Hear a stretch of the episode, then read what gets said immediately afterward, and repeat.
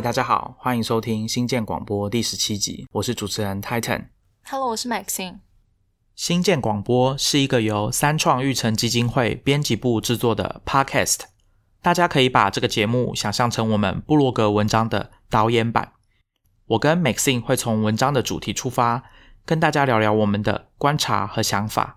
或是各种延伸的话题。所有我们讨论的东西都可以在 Podcast 的 Show Notes。也就是节目笔记，找到相关连结。另外，我们的节目也有章节设计，你可以自由选择想要收听的段落，例如在下一集节目跳过这个开场。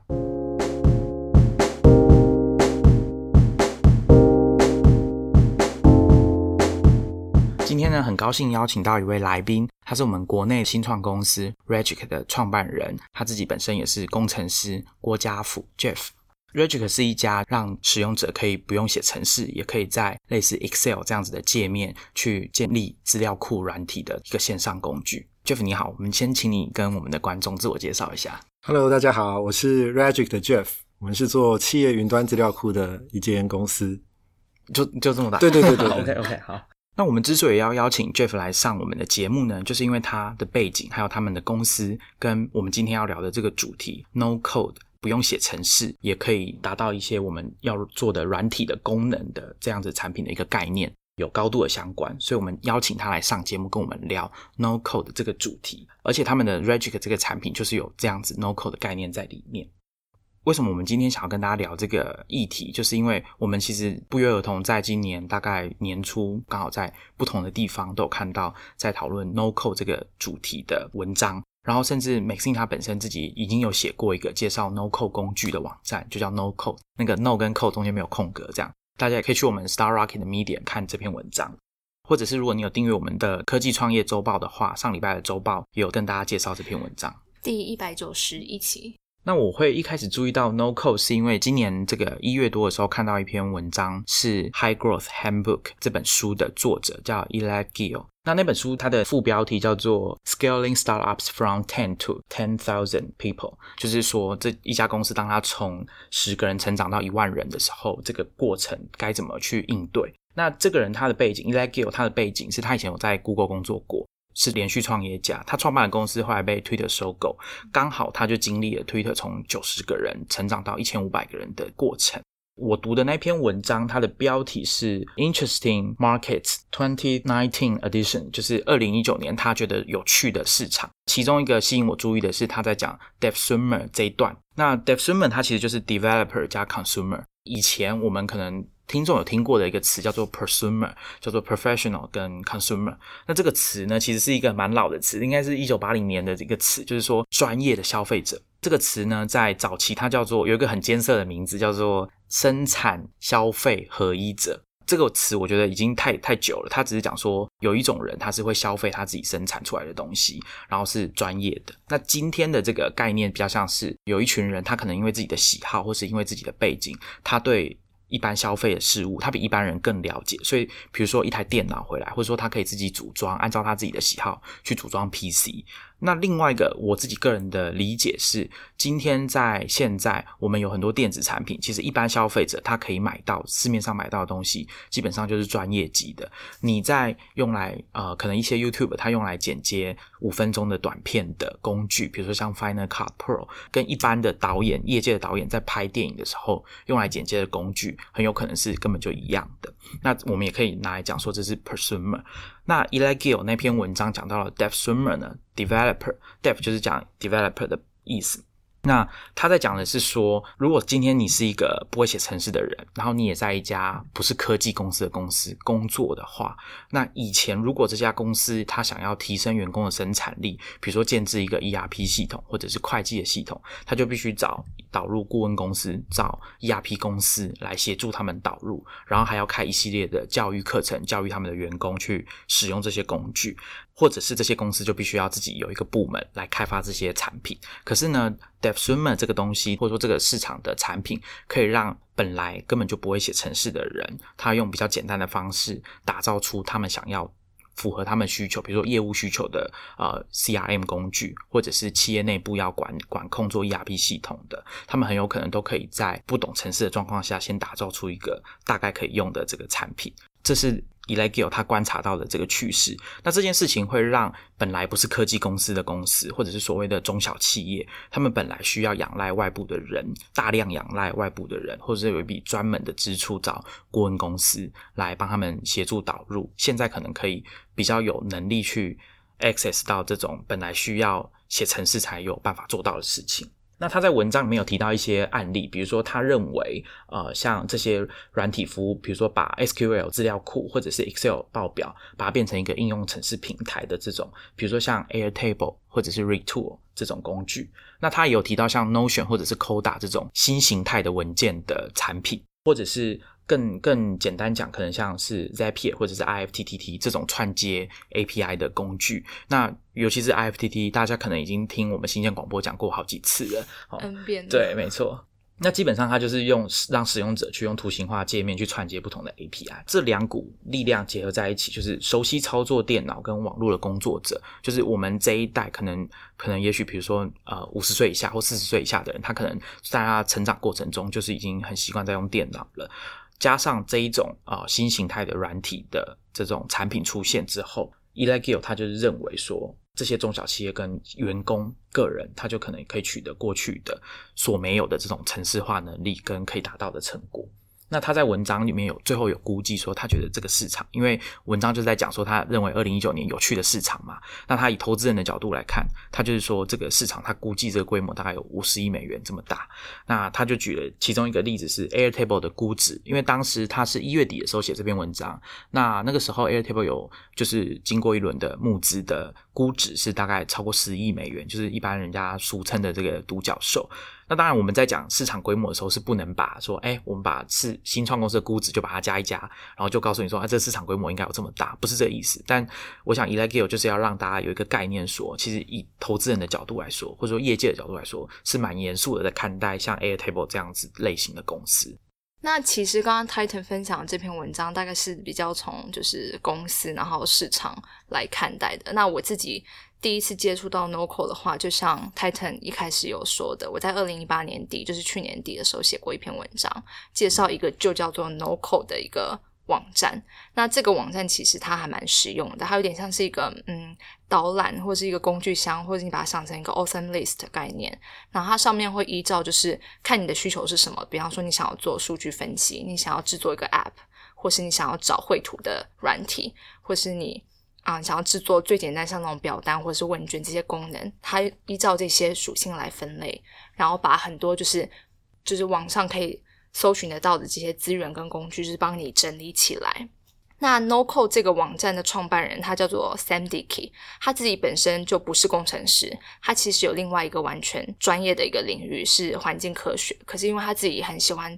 自己手做某些东西，像三 D 猎鹰这样子，所以他也会想要在网络上面可以做一些小型的专案。那他其实，因为他有分享过，他就是建立 NoCo 这个网站的的目的，他就是希望啊，很多像他这样子，不是啊，自工背景出来，或者是不会写程式的人，可是也想要手做或实际做一些东西出来的人，他们有一个地方可以找到这些协助他达成某些、实现他某些想法的一个地方，这样子，或提供找到这样的资源。这个网站跟 Sam Dickey 的故事，算是我首次就是比较浅层的接触到 NoCo 这个概念。然后后来又在今年的二零一九年初，Prada Hunt 的创办人就是 Ryan Hoover，他在 Medium 上面发表了一篇文章。那那篇文章标题其实很明白，就直接写了啊，The Rise of NoCo。他把 NoCo 这件事情当成了一个趋势来看待。然后他大致上那篇文章里面描述的 NoCo 概念，其实就有点呼应，就是有点回应了。我刚刚前面讲 NoCo 这个网站的概念，它是比较以就是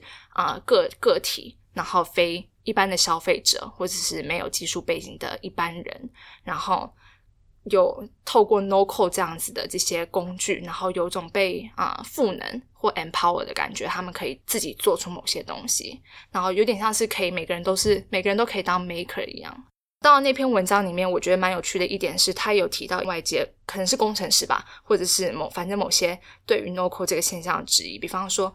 一间科技公司也好，或者是一间明明有庞大的技术资源跟技术能力，或有技术团队的公司，他们为什么在技术决策上面有时候又会去选择一些 no code 的方案？那他到那篇文章里面是很简短的讲说，可能企业考量到就是可以快速的搭建某些东西，然后方便后续的维护或什么这样子。那我想这一块是以这一块可能是就是我们今天邀请到 Jeff 来跟我们聊，他作为一个工程师，或是以经营一家公司。NoCo 这样服务的公司，他可能可以提供我们多一点的想法。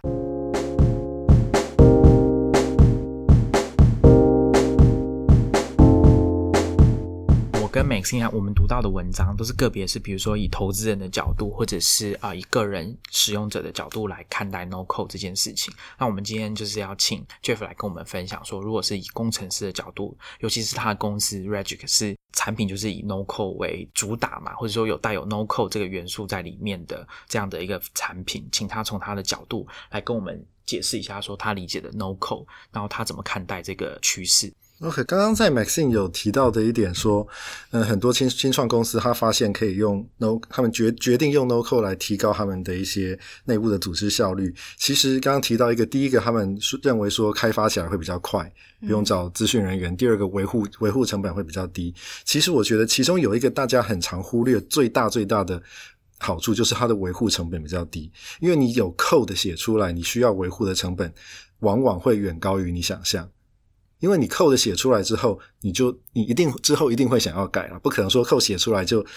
百分之百 perfect 都不用再改。所以说 code 写出来之后，维护的成本往往是一开始你意想不到的高，可能常常会你花的你可能花一个小时写的 code，那你可能之后你维护的时间可能是三四个小时，这种是事情是常常有的。那你如果是有这样 no code 的工具的话，你就不会说需要再重新去找开发人员来开发这件东西，或者是花比你原本意想不到那么那么多的一个成本来维护这些东西，这样子。所以我觉得在于维护成本上，其实它会是一般非技术人员或者是没有相关系统开发经验的人会比较没有想到的一个好处。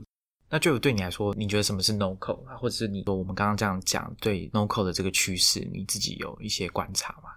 嗯，刚刚听刚刚听 Titan 和 Maxine 讲的那那个部分，我发现就技术人员还有非技术人员，他对于 no code Local 这部分的看法是完全两件事情。嗯，那本身我是开发人员嘛，所以说 No Code 对于我个个人来说就是一种工程师的浪漫，因为我一开始接触的很接触了很多资料库系统的开发，所以我想说我会发渐渐发现啊，资料库系统其实他们要做的事情其实还蛮重复的，大部分都要资料资料库读写删除修改嘛，固定要做的事情其实。其实非常的多，所以其实它非常的 routine，要写的程式常常都很像。那身为工程师最讨厌的就是重复的 code，所以说我们就会想要说，哎，我能不能做出个工具来让我们之后，我每次都要做类似的事情，那是不是有很快的方式来用很快的方式完成原本一样要达成的效果？对，那这个是以我自己一开始踏入这个领域的一个想法了。可是其实让城市这个叫做把把城市码越来越高阶的这个想法，呃，所谓低阶就是你像是呃 assembly 啊，写一些越来越贴近机器在讲的话的话，那就是低阶。那高阶就是越来越接近人在讲的话。城市语言的发展一直以来都是从越来越低阶再往越来越高阶来发展。那从一开始的 Assembly 到之后的 C、C 加加到 Java，甚至一些比较图像式的一些语言，这个趋势其实从几十年来一直都是存在的。你这个城市语言越低阶，你能够控制到的东西就越多；你城市语言越高阶，能够控制到的东西就越少。可是越低阶你就越难开发，越高阶其实你就越容易开发。所以对开发人员来说，其实有一个情感上的一个特色，就是说。多半城市人员都会觉得，哇，以前的人写那个 assembly 写 machine code，他们能够控制到这么低级的东西，好厉害。那以前的人，我们是拿一张卡片在上面打洞，然后变成城市去发射火箭，那样子就感觉是。那种感觉是一个真正的工程师该该做的事情，拿图形界面在那边拖拉，那好像好像是那种比较像是小朋友在写程式那样。所以对于工程工程人员来说，写程式的人常常会觉得，哎，比较低阶的好像其实比较厉害，高阶的好像像玩具一样没这么厉害。所以变成说，no code 和 low code 的这一些工具，往往使用的人是比较非技术人员，而在开发。原本一般来说要来开发这些嗯城市的人，反而没有那么喜欢 low code no code 的一些工具。这个是我们一开始推 Regic 这样的工具有点意想不到的一个东西。对，所以说对于开发人员，我们原本是想说这个东西哇，开发人员一定超爱的，我们可以节省他多少时间？原本要做多久的东西，我们一下子就可以把它做出来。后来发现，哎，开发人有他的尊严，而且我这不是把我原本很辛辛辛苦苦写的东西，好像变得好像有点作为儿戏吗？所以然后就要开始展现说，其实他们。的东西其实可以控制到多细，可以做到多克制化，可是这样的工具或许不行，所以就会有一点这样子的一个挣扎。可是对于非开发人员就完全不一样了。非开发人员他原本完全就不会写程式，所以今天你给了他一个工具，突然说哇，我可以来做各式各样资料库系统，我可以做 CRM，我可以自己做一个客户管理、订单管理，他觉得非常开心呢。有一个工具可以帮他打开了一整个门，说哇，原来我自己就可以把我我的。对于这个产业的知识完全灌注于这个资讯系统中，我可以做出各式各样很神奇的东西。对于他来说是非常非常开心、非常兴奋的一件事情。所以说，对于开发人员和非开发人员的看法，我觉得是非常非常不一样的。所以说，我们后来发现，No Code 和 Low Code 这样的工具，其实对于非技术人员。原本不会写程式的人是非常非常有吸引力的，因为他们其实懂的是其他东西，他们对于可能对房地产、对于营造业、他们对于晶圆制造非常非常熟，他们只是不会写程式而已。可是那些系统该要有的逻辑，他们都非常清楚。所以说，当这样的工具给了他们一个一个魔法棒，突然变成他们会写程式，能够变出资讯系统之后，他们反而就是最热情拥抱 No Code Low Code 技术的一群人。嗯，我觉得 这边 Jeff 讲的让我觉得很有感，因为我今年二月的时候就有尝试的去写 Python，就学 Python 那样子。然后我觉得其实刚刚 Jeff 讲，就是你本身的那个对这个领域跟技术了解的位置在哪里，所以对工程师来讲的话，其实 No Code 就是就是不会那么有。强大吸引力，因为他没有你刚刚说的帮你又开始一扇门，然后让你觉得你自己的能力更强。可是对完全没有技术的人，我突然间我觉得我可以写一串就是城市码的时候，我就觉得我自己很厉害那样子。对我来说，我觉得我们找 Jeff 来应该是应该是蛮对的，因为我就没有想过说原来工程师是。不是很喜欢，或者说对于 no code 这个概念这件事情，它是有一种很矛盾的心理在里面的。的确，它可以有效率、节省时间，但是掌控度又不在自己手上。那对工程师来说，可能就是他们比较没办法接受，或者说哎觉得很奇怪的这种事情。对这件事，我原本我就会做啦，而且我原本会做到百分之百。那他让我只能够做到百分之八十。虽然我原本需要花一百的时间变成只要二十，可是他就觉得啊，我剩下那二十要怎么办呢？就就会开始挣扎，而且觉得缺少展现他的工程师才华的地方。呃，补充解释一下，我们刚刚有听到 Jeff 在讲 No Code 跟 Low Code，那其实他意思就是跟字面上有点像，就 No Code 就是不用写程式，那 Low Code 就是你在使用这个工具的时候，你可能还是要会写一些程式才行。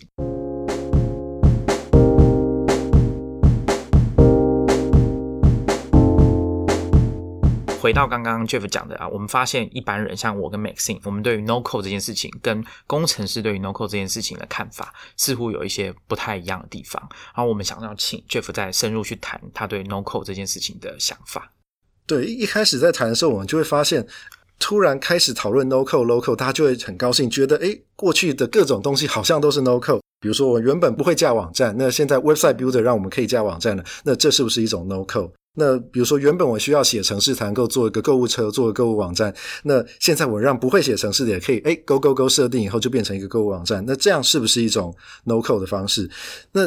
这样这样子说起来，好像任何绝大多数的云端服务都变成 no code 了。所以这时候我就开始觉得，好像好像界限界限必须画在某一个某一个地方，因为这就回到。当年一开始讨论到 cloud computing，嗯，云端运算，在讨论到 big data 而以而言，哇，所有的所有的城市都是 cloud computing，只要在伺服器上，然后只要有资料就是 big data，就会变得界限不知道切在哪里。所以我仔细稍微稍微想了一下，我大约把它，这我自己的分类啦，不是一个说很官方的分类，这是我自己觉得大概有我我稍微把它分成三类。所以第一个就是一个我我叫它，因为原本有一个趋势叫做 bring your own device，BYOD。后来渐渐的，大家不只是 BYOD 变成 BYOA，Bring Your Own Application，那就是大家把个人习惯常用的一些 application 带到工作场所来用。比如说，我习惯用 Dropbox 来管理档案，嗯，Google Drive 来管理我的档案，那我拿到办公室来，哎，跟大家分享我的档案。或者是我习惯用 Evernote 还是 OneNote 之类，像像 Notion 来做 note taking，那我就把这样的工具搬到一个办公室。公司的环境来使用。那我认为这个就是像是比较个人的 bring your own application 的方式来做到由个人由非资讯部门来帮一部门导入一些生产力工具的一些一件事情。那另外再往进一步走呢，我认为还另一种是像是。我们刚刚讲到 website builder 这种，或者是 e-commerce 的一个购物车工具，这种东西就不只是个人了，因为你你使用起来就变成是整几乎是整间公司或整个团队都一定要一起来负责维护的。像是我刚刚讲，嗯，website builder 像 Wix 或 e-commerce 像是 Shopify，甚至说你们常常提到的 Zapier、IFTTT 的做一些 integration 的工具，这种就是嗯一整间公司或一整个团队要共同使用的一个 application。那这一种我会把它。变成再进一步，从 Bring Your Own Application 那变成我们整个团队不透过资讯部门就可以做到的，就可以使用的一些 application。那再进一步呢，我才会觉得是诶，比较像是我我心目中觉得是 No Code 的一一个方式。因为前面两个它都有，前面两个类别都有一个特色，是说虽然是说 no code 你不用写程式，可是你能够做的事情是很有限制性的。比如说 website builder 你就只能够做 website，那 shopping cart 那那购物车你就只能够做电子商务的东西。那你拿一个 Dropbox，那你就只能管理档案；你拿一个 Evernote，你就只能够做笔记。其实他们这个产品的设计就是只能够做某一件事情。那其实，再进一步来说，我们其实有另一种类型的工具，像是我们要接下来讲是 Form Builder，嗯，比如说 Google Form 还是 Survey Monkey Type Form，那他们这种东西，它的能够做的应用就稍微再广一点点。因为一个表单，你做出来表单，你可以做的事情其实就呃限制性就比较少，你可以用它来搜集各式各样的资料。那甚至再进一步，再进一步来说，可能他们是一种 Database Builder。那 Database Builder 能够发呃，涵盖的范围就更广了，比如说是嗯，CRM 系统、ERP 系统，或者公司内部 HR、KM 系统这种资料库系统，其实都有可能借由一些 database builder 的工具来做出来。那我就认为这一个就是比较接近我心目中的 no code 的一个方式，就是一般人或许我们可以透过 no code 来做到这一件传统来说一定要有。资料库系统开发人员来做的事情，而且，那你透过这样的工具，几乎你可以做出各式各样，从 CRM 到 ERP 到各式各样的资料库系统的一个应用。我这边提一个问题好了，因为这样看下来，这三个分类，就是 Jeff 心目中觉得是比较属于 No Code 的，好像是跟资料比较有关系。对对对对对。OK，因为我刚刚看，就是您说，就是像 Form Builder 啊，像 Typeform 这类的。就是像我这种非技术的人，对我来讲，这些工具它就是做表单。对我可能不会想到说，哦，原来背后是我可以搜集资料，然后之后资料我可以再做更多的运用。它对我来讲就像是 Evernote 做笔记，然后 Typeform 做表单，就这样子。对，严格说来，它也是一种应用，只是说一个 Form 它就是个资料库应用里面最基本输入资料或维护资料的元素。那它能够。长成的东西的可能性就会多很多了。这果然就是工程师与非 非工程师所看到的世界就是不一样。不知道每次有没有听过？其实有一个应该也是今年才有的一个新创公司，它强调就是用 Google Sheet 可以做成一个 App，iOS App 或者是 Android App，它叫 Glide。那好像也是以前微软的算设计师嘛，他自己创业的这个工具。然后还有另外一个叫做 Sheet to Site，就是呃你用 Sheet 然后可以做成一个 Site。所以可能大家可能没办法想象说 Excel 表单可以变成一个网站。大概是有一点像这样概念，它的有点怎么讲不直觉，没有那么直觉。我们看到表单说啊，我要做问卷调查，但其实做出来的东西它可以是订单系统或者是一个部落格，都是有可能的。我们听完 Jeff 刚刚跟我们解释，他自己把这个应用的这个层级把它分成三种。那他认为只有最后一个呃所谓的 Form Builder 或者是 Database Builder 对他来说比较是所谓的 No Code。那我们也可以发现他的看法跟我们一开始开头我跟 Maxine 在跟大家聊的这东西有对有很大的落差。像我们讲的 IFTTT 对他来说可能就是没有在这个范围里面。那我想这就是我们的听众就是可以，不管你是工程师或者是你是可能对这个领域比较没那么熟的，你也可以趁这个机会就是多了。了解一下，说呃，真正的这个工程师他的看法，跟我们在网上读到这个比较像是趋势的文章，他们的看法出发点是不太一样。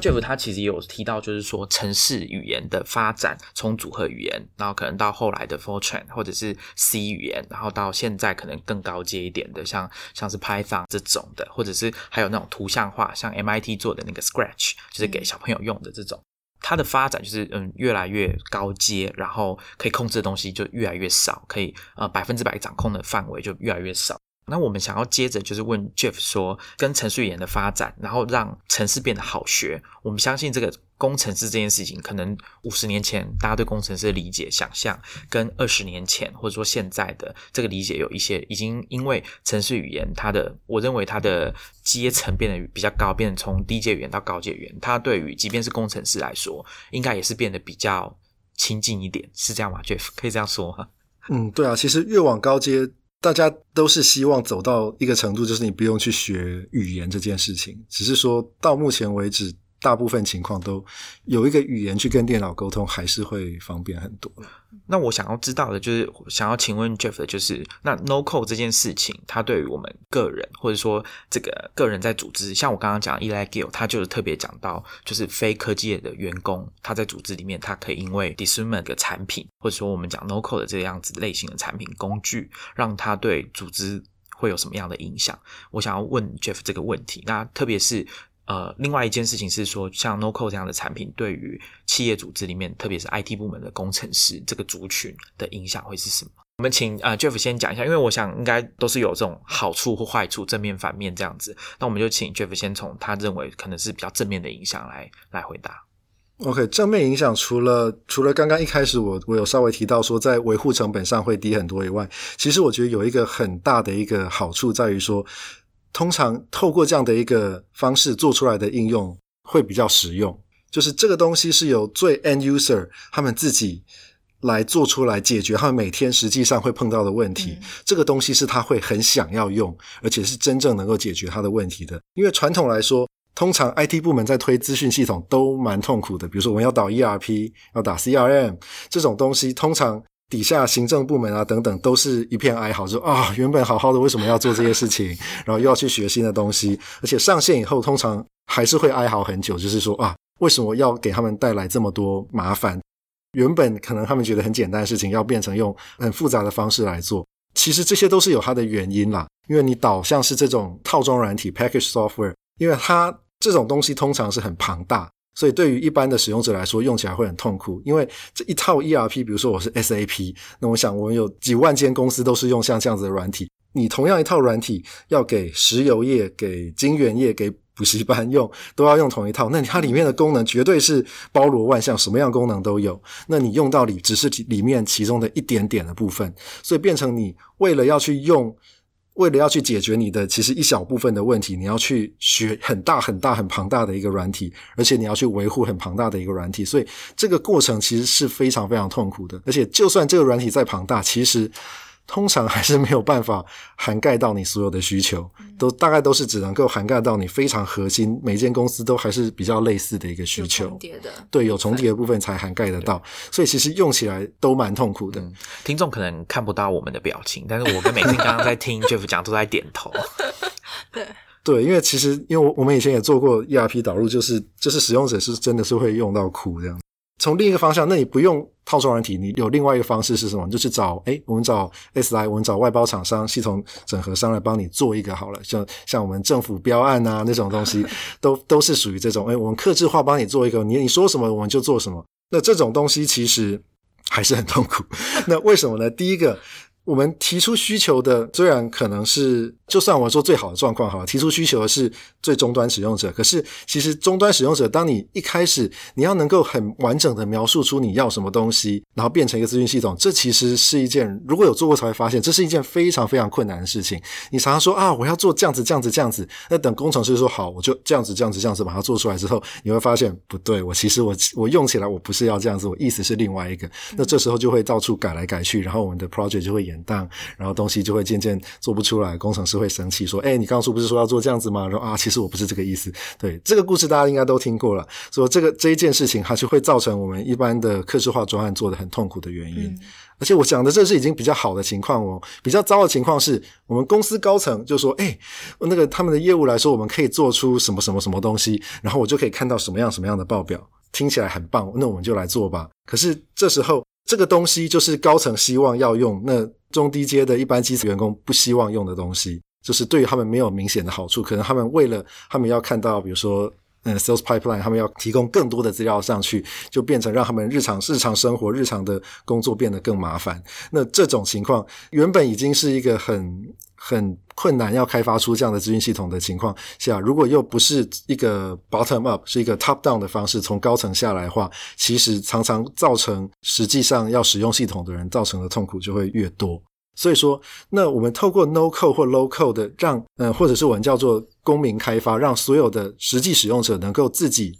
设计出他们要的系统的时候，这时候第一件事情，这个系统一定他们一定会设计出能够平常解决他们最最严重问题的一个工具。没有人会拿石头扎自己的脚。我自己设计的话，我一定会设计出，一定把它调出我平常工作最顺的一个方式。所以说。我们第一个就可以确保说，它这个系统会比较实用，比较不会那么好高骛远，一定是最基本可以解决他们平常每个行政人员、每个客服人员、业务人员或者是在做 marketing 的人平常所会碰到的问题。我觉得这个是第一个很明显、很正面的问题，做出来的东西真的会比较实用。再来就是我们刚刚讲到的之后的维护调整。因为系统很少做出来上线以后就一百分的，所以说之后一个真正好的系统往往是慢慢慢慢调出来的。所以说一个系统上线一个月之后，哎，我们自己实际使用人就可以知道啊哪里不太顺，我们可以哪个边的栏位加一下，哪边的流程改一下，哪边再加一张表单，加几个栏位，会让整个流程更顺。那这时候他就不用再去找到开发人员去写 code，我们自己就可以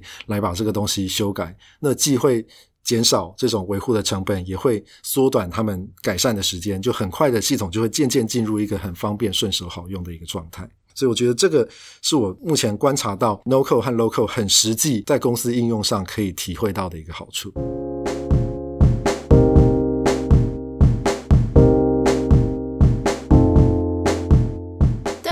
今天回头，因为刚刚 Jeff 讲的比较是使用者，就是想要使用这样工具人，他等于自己可以去有很大的弹性，去有一点像对自己克制化，做出他最符合他工作需求的状况。那可是如果以一个企业或者是组织来看，如果大家每一个人或者是每一个部门也都可以有这样子自己决定的话，会不会有一些对啊老板来说，或者是对整个管理部门来说，他有些疑虑？嗯，会，这个绝对是会，就是。以 No Code 或者是 Bring Your Own Application，其实他们碰到公司第一个问的问题就是：那资讯安全怎么办？你们又不是资讯安全的的专业的人人员，你们做出来这个东西真的安全吗？我资料这些都是公司这么珍贵的资产，我放在你们自己那些外行人做出来的系统里面，那。真的有资料有安全吗？它有没有符合我们应该要有的治安规范？跟我们原本用的套装软体，或者是请专业的城市人员开发出来的东西比起来，那它资料是不是真的有它的安全性？我觉得这个是第一个公司一定会问的一个问题。不过这个问题其实是比较可以解决的，因为其实工具本身在设计上，NoCode 的工具本身设计上其实可以做很多的设定，很多的考量，很多的。这方面的考量其实都是有办法解决的。我认为这方面大家第一个最常问的问题，反而其实是相对比较好解决的问题。那第二个，我觉得常常碰到的问题是政治问题，因为资讯系统它绝对不是只有资料在里面，它是牵扯到人还有流程的问题。所以说，第一个最常见的资讯那资讯的一个政治问题就是。呃啊，这个资讯部门就很很难看，被打脸。对，就说资讯部门说啊，这个 CRM 系统很难做啦，这个至少要两年，要多少预算？那那结果我们的 Sales 部门就觉得啊，要两年后才有系统，那我们自己拿一个诶拿 Regic 来兜兜看，结果隔了一个月，他兜出一个系统，觉得诶不错诶上线吧，资那问问一下资讯部门，哎，这样行不行？我们要要用这个系统。这时候他们就很难看了，给老板来看起来就说，哎，你们专业的资讯部门有这么多资源，然后做了要做了说要两年才能做出来，要多少钱？可是你看人家 sales 部门自己就兜出一个系统，而且他们觉得很好用，怎么办？他们就很难看了。那这时候，嗯，资讯部门就。就就要想就会很反抗啊，他们就一定会想尽各种方法来刁难你说，哎，这个为什么不行啊？为什么公司不应该要用这个？那当然，第一个他们就问的就是治安问题嘛。那当然，治安问题是可以解决的，只是说在这个情况下，资讯部门也是蛮无辜的，他们是哑巴吃黄连，有苦说不清。因为实际上做出来的东西，不代表他们看起来类似，那功能也类似，可是不代表他们做的那些工是白费的。资讯部门，你你们用 code 写出来的东西。它能够做的掌控度，能够做到精细度。通常还是会优于 no code 的那个部分，只是说对于公司而言，你为了那最后十帕二十帕的掌控度，你是不是要多花十倍的时间或者是十倍的成本来来完成这些事情？那公司高层可能自己会有考量，而且尤其是如果高层又不是那么清楚技术细节或者是他们需求的细节，他们就会看起来就就会就会觉得那个资讯部门很难看，所以就会产生一些资讯问呃政治问题，造成说。在 No Code 的部分，常常就会碰到推推的时候，就会碰到一些资讯部门的刁难。所以，我们一开始想产品想说，资讯部门一定是我们最好的朋友，因为我们可以让他们效率变得超高。后来发现，有时候情况是相反的。我们主要的使用者其实反而是从一般的使用单位，嗯，业务部啊、marketing 啊、行政部门、会嗯会会计、财务等等，他们反而会觉得找到一个救星的一个感觉。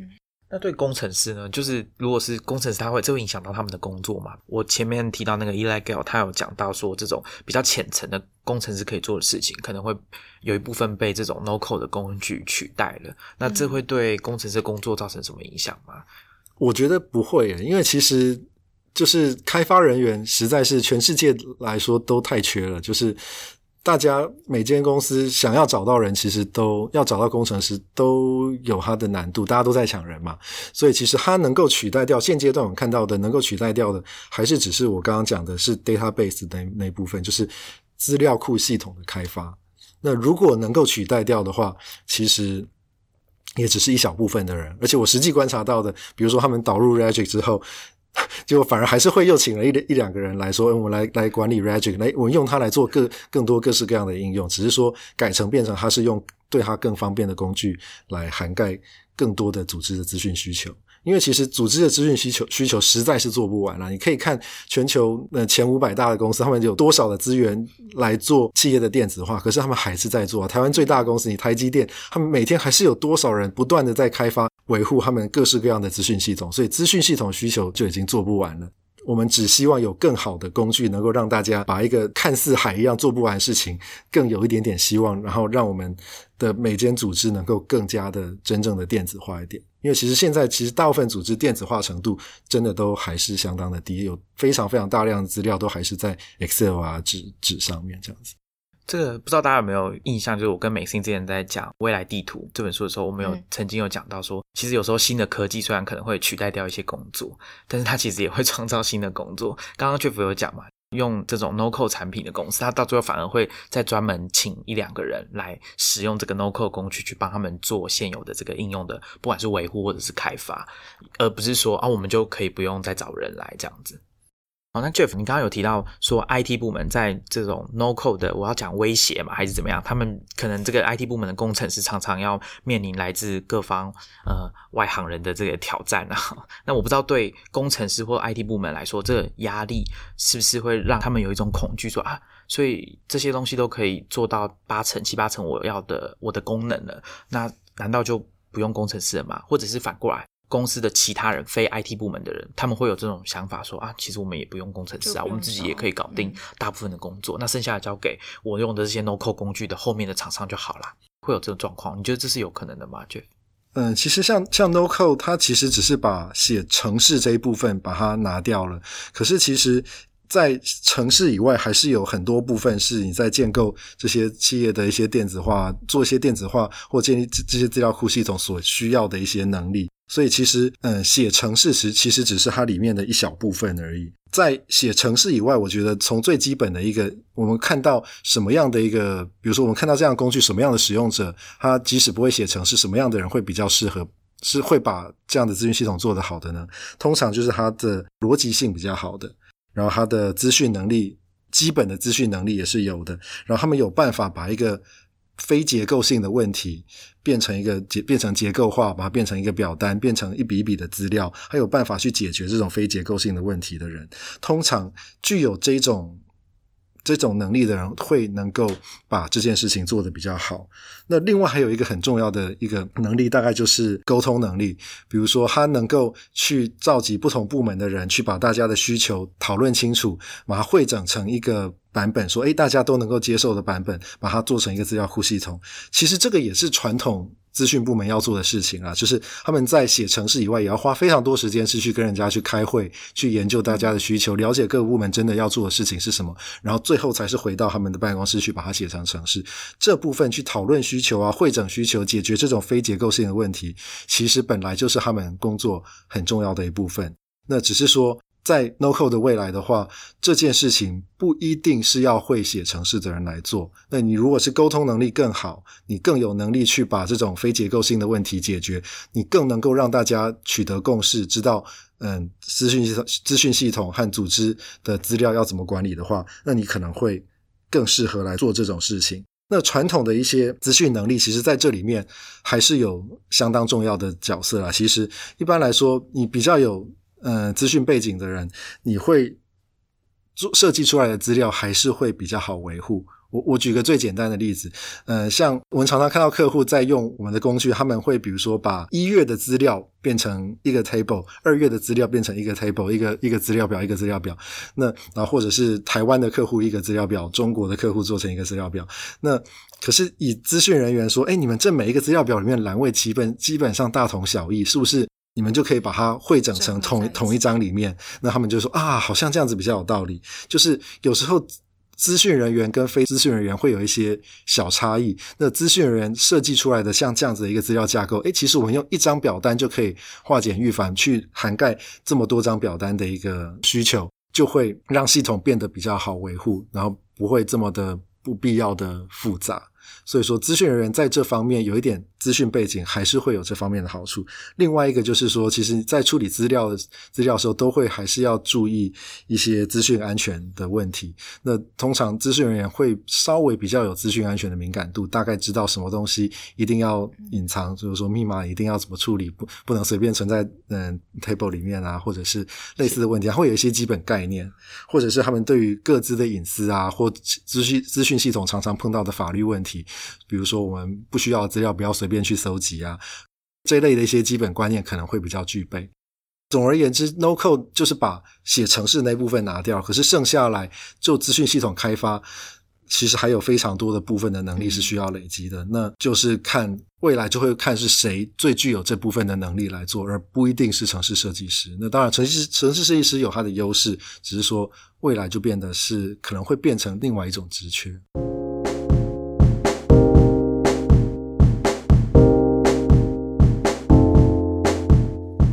聊的呢，大概都是一般工作者，然后企业组织的这个部分。那我们想要接着想要聊的是，像 NoCo 这样子的工具，它对于我们一般人的生活乃至于这个社会的影响是什么？大家可能会有一些经验，就是你的亲朋好友要结婚啦，然后要宴客，那他们可能现在可能有一些人会开始收到，就是除了喜帖以外形式的一些呃通知，比如说有人会在 Facebook 直接就办一个。成立一个 event，就是 event page，然后就是邀请大家来参加他的婚礼。那他可以统稍微统计一下。那另外一种比较常见，呃，也很常见的，可能是你会收到一个 Google 表单的网址，然后你的朋友会请你啊去填一下，说，哎，你那天能不能去？你要不要稀办？大概几个人这样子？那甚至还会问说，你你有没有停车位？好像类似这个问题。那其实，在以前，可能就是大家都是用喜帖或是电话联系。或者是可能就因为这样就没办法确切的知道说到底有多少人要来参加你的婚礼。那有了这样子的工具，我想可能这个灵感或者是大家学会的，可能都是在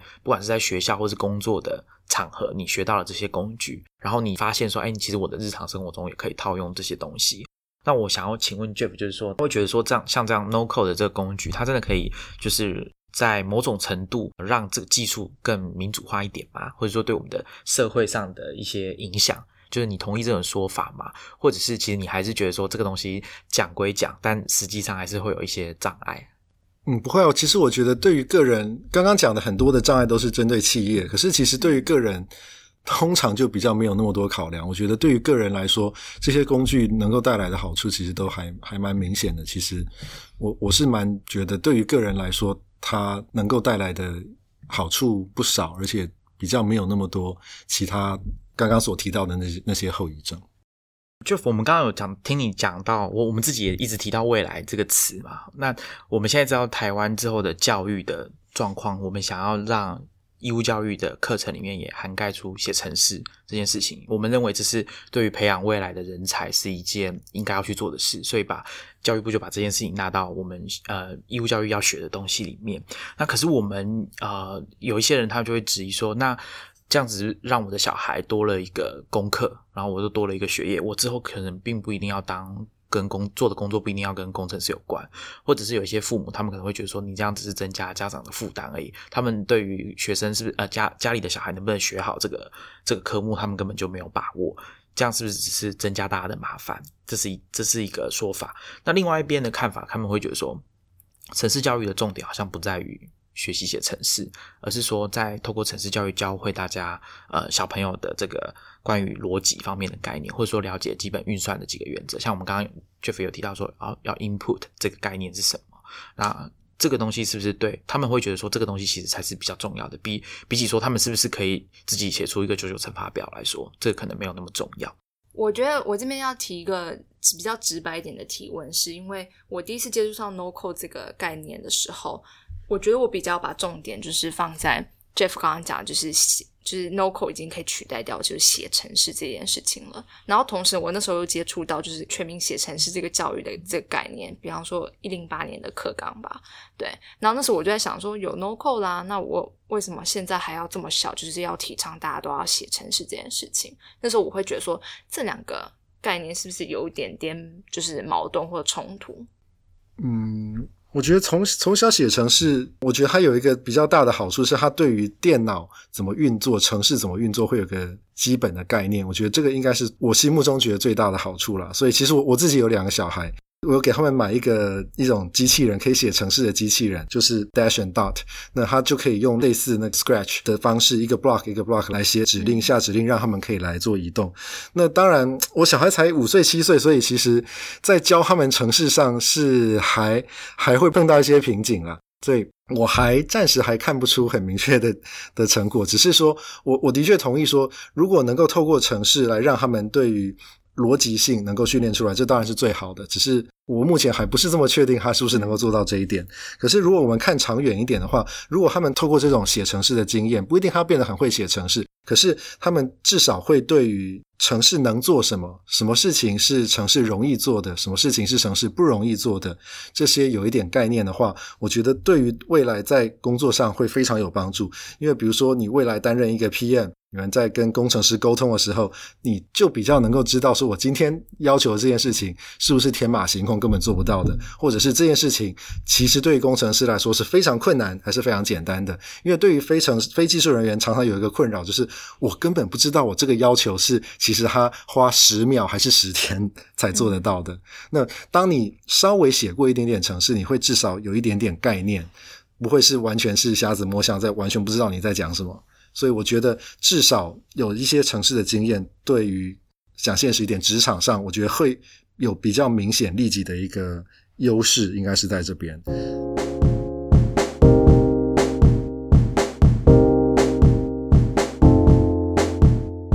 Jeff，我们再请问一下，哈，就是我们很喜欢看这种趋势的文章，像我们一开始讲的，也都是两个在科技领域打过很久的人写的文章，所以让我们想到这次的主题，所以我们也就是不免说想要问一下，就是你在业界里面这样子工作啊，观察，你会觉得说，像 NoCo 这个趋势，它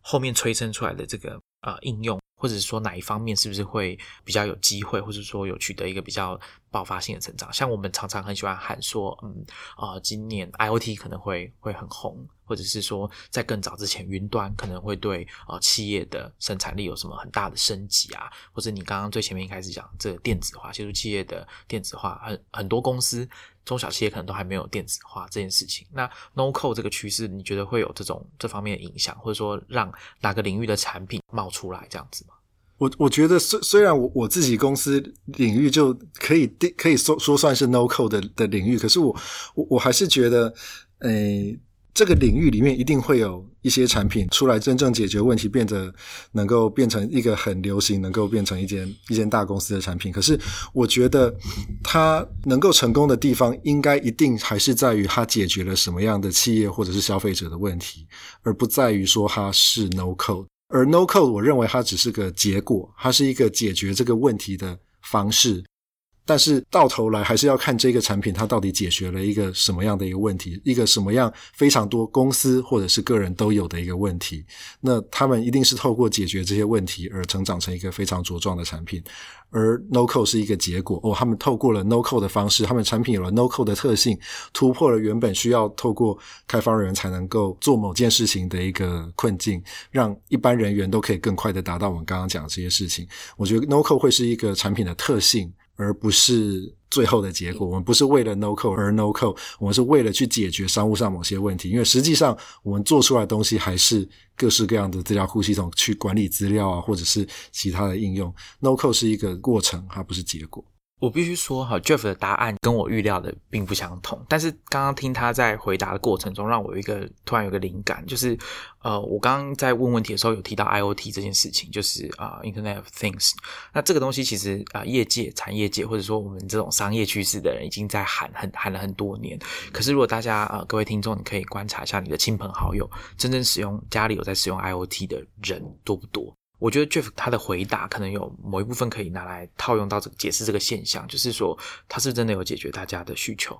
然后才可以变成说这种产品的普遍的一个特性，就有一点像是啊、手机智慧型手机，它解决了大家很多以前可能没有发现说自己有这个需要的，所以它现在变得很普遍，大家都想要用这种随身型的电脑，它可以用来沟通，用来拍照，尤其是拍照这件事情，大家应该很有感，或者是传递讯息，用 Line 啊 Messenger 这样子。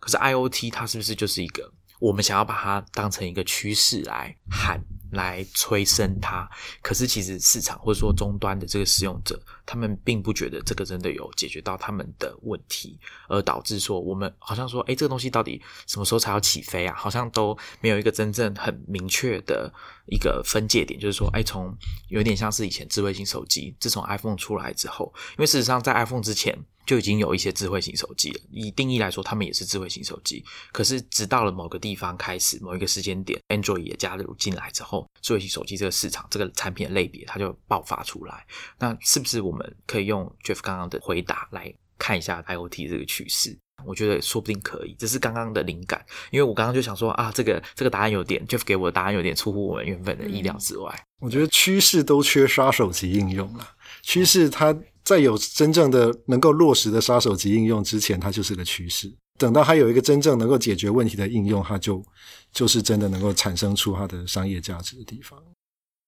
今天我们跟大家聊 No Code，先跟大家解释说，我们一开始我跟 Maxine 我们看到觉得是趋势的这个东西，然后延伸出我们今天要讨论的主题。但是我们后来跟 Jeff 从工程师还有 Regic 他们新创公司的角度、产业的角度来看 No Code 这件事情，他跟我们解释了，比如说像他自己的三层的这个分类，有点像是让我跟 Maxine 知道说，其实我们原本对 No Code 的解释，可能对工程师来说并不是那么的容易接受，或者说那么直觉啊。那还有在就是在企业或个人组织对 No Code 这个趋势上面会带来的一些影响是什么？可能的影响是什么？那最后我们还有跟大家聊到 No Code。这个东西，我们刚刚一开始常常用到“趋势”这个词，可是讨论下来会发现说，它其实比较像是当我们来发现这些好用的工具之后，它有一个共通点，慢慢的走向有一些 No Code 的这个特性在里面。那就好比 Maxine 在最前面他讲的，他之前介绍的那个网站 No Code，为什么会有 No Code 这个网站？它上面列出来的产品，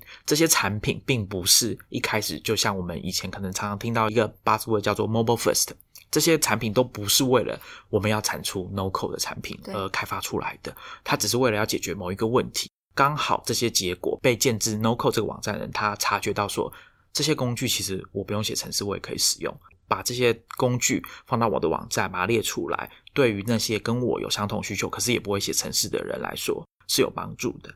所以我想，最终还是要回到是不是可以解决这个问题。那刚刚 Jeff 有讲，所有的这个趋势都缺杀手级的应用，它才是比较关键的部分。以上就是我们今天跟大家聊的东西。今天很谢谢 Jeff 来上我们的节目，谢谢。对，那我们之后呢也会在我们的科技创业周报关注 No Code。对这题目有兴趣，那你还没有订阅我们电子报的朋友，可以赶快来订阅，链接我们就会放在 Show Notes 里面。那我们下次见喽，拜拜，拜拜，拜拜。